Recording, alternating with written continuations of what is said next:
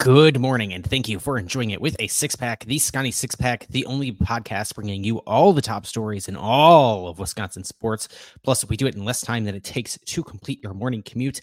I'm your host, Kedrick Stumbris. You can find me on the app formerly known as Twitter at Kedrick Stumbris and follow the podcast at Sconnie Six Pack to get the latest updates in Wisconsin sports. We have a brief one for you today because I haven't gotten something out in a while.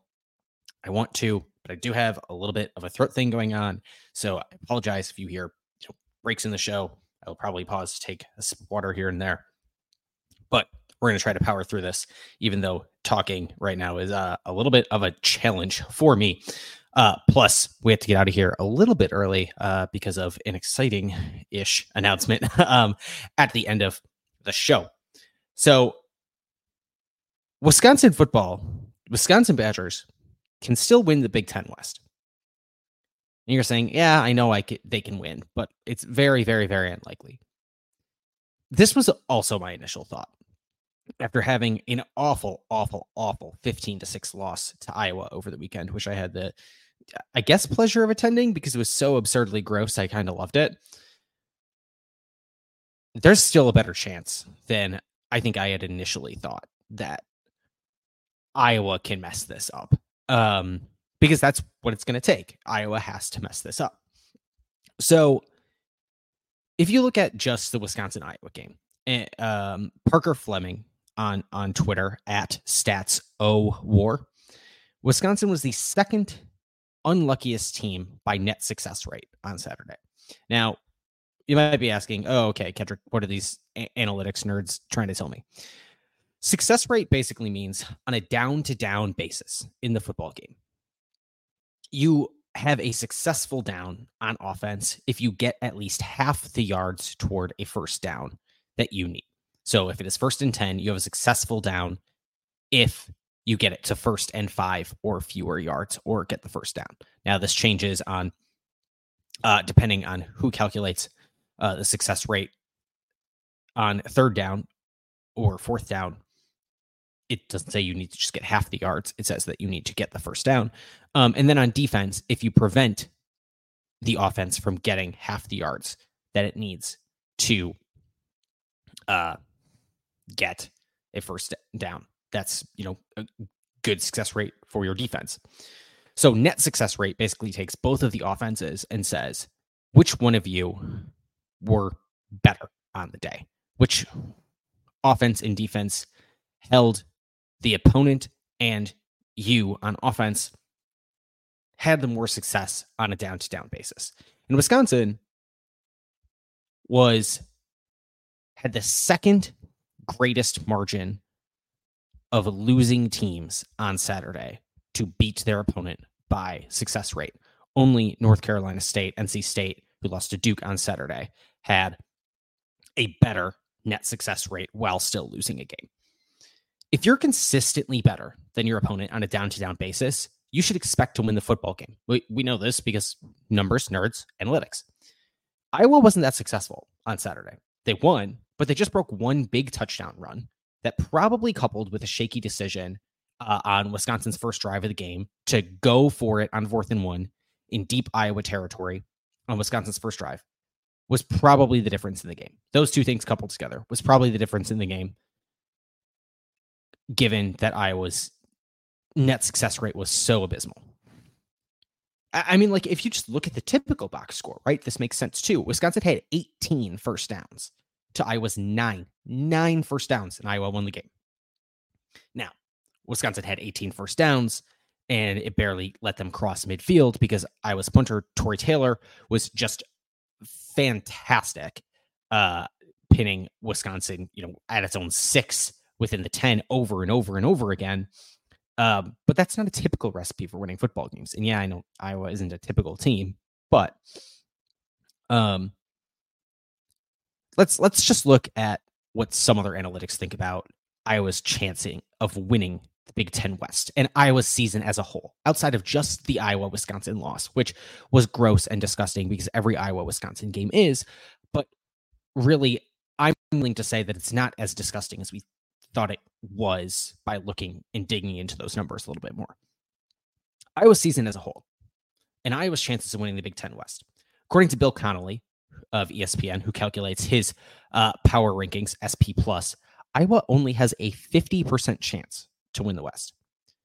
And it feels like those odds should be pretty significantly higher because assuming Wisconsin loses to Ohio State, which I do recognize is not what these numbers have, it does not have that assumed loss. But even still,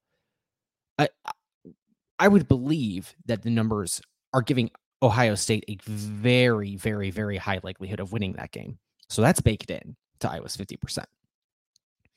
So assuming Wisconsin loses to Ohio State, Iowa needs to lose twice in its remaining five games. Its remaining five games are against Minnesota, at Northwestern, home against Rutgers and Illinois, and at Nebraska.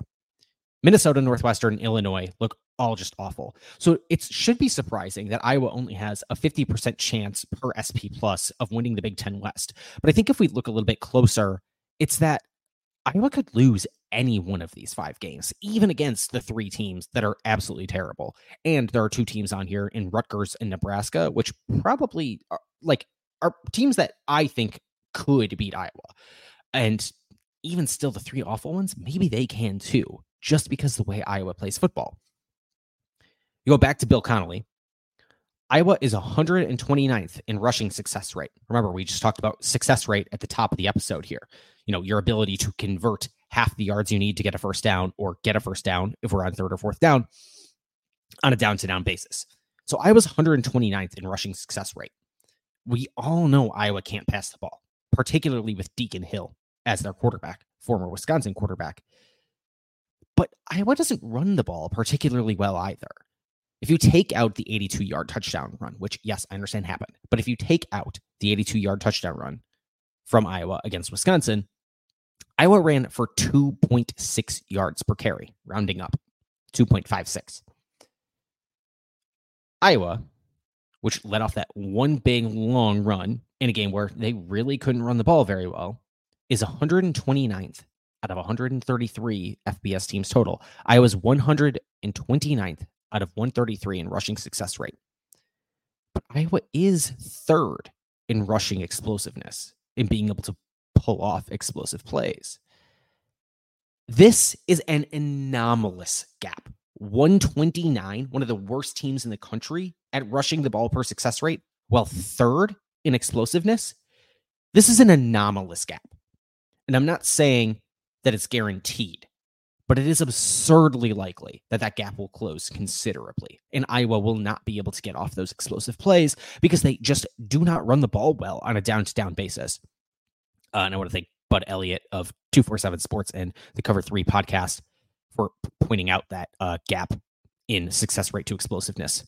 First, the numbers come from Bill Connelly, but uh, I only know about them because Bud Elliott said them. So if you take the idea that Iowa does not run the ball well, all year, all year on a down to down basis. They don't run the ball well. Couple that with the fact that we all know Iowa can't throw the ball well. In the last two weeks, Iowa has completed two passes to wide receivers, two passes to wide receivers in the last two weeks, including a game Iowa won against Purdue, where it completed zero passes to wide receivers. So both completed passes to wide receivers in the last two weeks came against Wisconsin we recognize that Iowa's offense is incredibly efficient at producing NFL talent tight ends, and they're great at passing the ball to tight ends. But yesterday, the Hawkeyes got the news that their best tight end, Erick All, who left the game early against the Badgers, is out for the rest of the season. Deacon Hill, quarterback now, the Iowa Hawkeyes, can't push the ball downfield we we've already seen that he can't get the ball to wide receivers. If he could, he'd probably still be in the quarterback room in Madison and maybe starting this weekend against Illinois. Without Deacon Hill's best option, without Iowa's best receiving option at tight end in Erick All, Wisconsin's window to Indianapolis is maybe, maybe more open than at least I first assumed. All right. I want to thank you all for listening. We do want to get off one little read for our friends here uh, at TickPick. uh, TickPick, which is my favorite place to buy and sell tickets uh, to my favorite events, uh, likely Wisconsin Badger sporting events, the Green Bay Packers. Might have a little bit here. Um, but I get all my tickets on TickPick. TickPick's a service I love, and I want you to save money on your next ticket purchase. When you use TickPick, you will never pay service or delivery fees like you will on other ticket selling apps. And when it comes with TickPick's best price guarantee, if you find a better price somewhere else on these here internets for the same ticket, TickPick will refund you twice the difference in credit toward your next purchase. Plus, if you use my link in the podcast description, you'll save $10 on your first order. So go to the Google Play Store, go to the Apple App Store, download the TickPick app. That's T I C K P I C K, and click my link in the podcast description. And never pay service fees, never pay hidden fees ever for tickets ever again. And I do just want to say that a handful of you so far this season already, this football season already, have used my TickPick link. And I really, really, really cannot say how much I appreciate it. It is one of the best ways you can support this show um, beyond, you know, leaving some nice reviews, following me and my work on Twitter. Um, but one of the best ways you can support this show and, and support me is by, you know, clicking, submitting your first order on TickPick uh, using my link in the podcast description. One of the best ways you can support the work um, I'm doing over here. I really, really, really do appreciate it. Um, and the handful of you who have this season already, uh, I really do appreciate it. So before we go, uh, I just want to say that I have to rush out of here because I uh, have got to get onto a flight to Denver uh, tonight. I will be at the Packers Broncos game on Sunday, and hopefully it will be good because when I went in Atlanta, it was really good and fun until it wasn't. Um, obviously, Wisconsin, Iowa was not that hot. I did go to the Wisconsin Rutgers game though, so I'm not winless in my uh, football game viewing experience this season, but I really need a win. Packers need to win badly. So if you're in the Denver area or going to the Denver game, uh, hit me up on Twitter at Kedrick Stumbris. Uh, up the podcast at Sconnie Sixpack. Let me know that you're going to be. I'm going to be headed to um, Packers fan rally at Thomas Watch Bar, uh, one of the two Packers bars downtown uh, Denver on Saturday evening.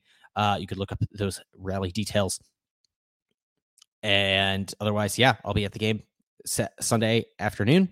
Uh, let me know if you're headed there. I'm also headed to um, what's it called now? Ball Arena. Used to be the Pepsi Center. Uh, Ball Arena at uh, tomorrow night uh, because Connor Bedard and the Chicago Blackhawks are playing the Avalanche. I'm gonna get to see Connor Bedard playing in a little over 24 hours. Uh, but I know not everybody here, a few people here are uh, Chicago Blackhawks fans or NHL fans in general.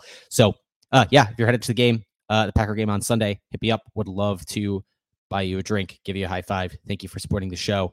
Uh, and that is going to be all for today's edition of the Sconnie Six Pack. If you enjoy the show, leave a nice review, five stars, kind comments on your podcast platform of choice, Apple, Spotify, or follow us on YouTube. Hit the subscribe button for free, hit the like, leave a kind comment. Really appreciate all the support you give the show. Uh, we'll talk to you tomorrow and on Wisconsin.